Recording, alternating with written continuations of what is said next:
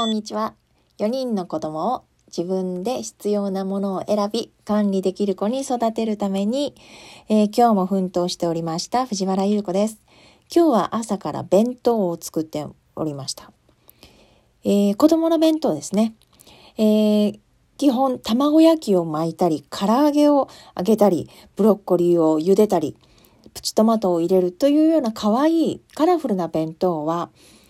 遠足の時しか作りません。普段野球の弁当は、丼か、おにぎりにスープか、夏場だったら冷たい麺、冷やしうどんとか、冷やし中華とか、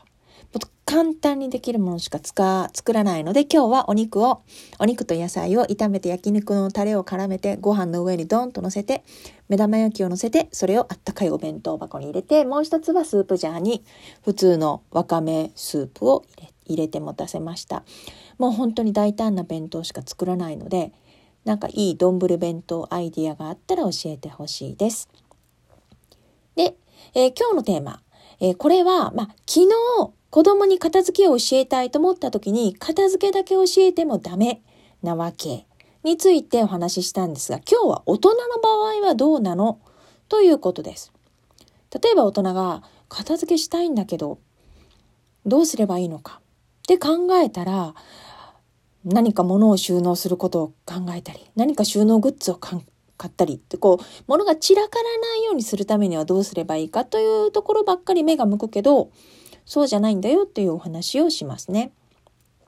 で、子供の場合は、片付けだけ教えてもダメ。で、例えば、物を買うときによく、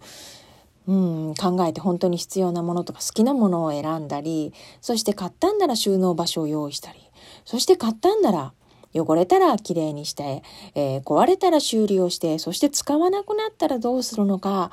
えー、あらゆる角度から物とこうどう関わるのかを考えないといけないという話をしたんですが、これが大人の場合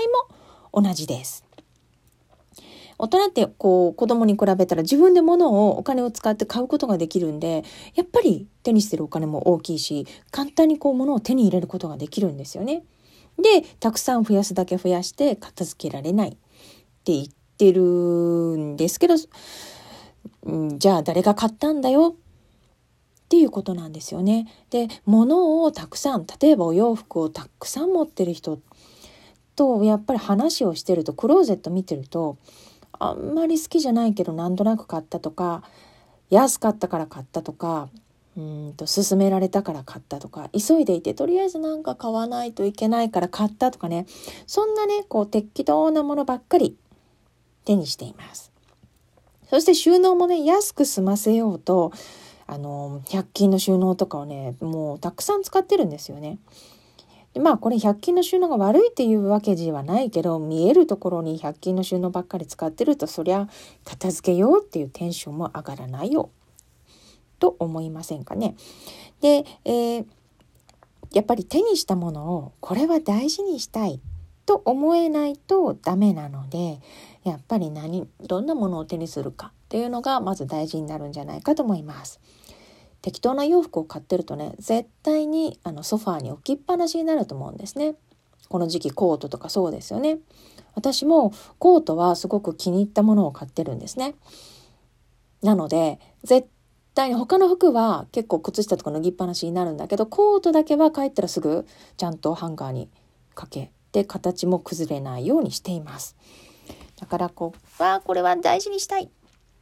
ぐちゃぐちゃにならないようにしたいと思うものをまず選ぶことが大事になります。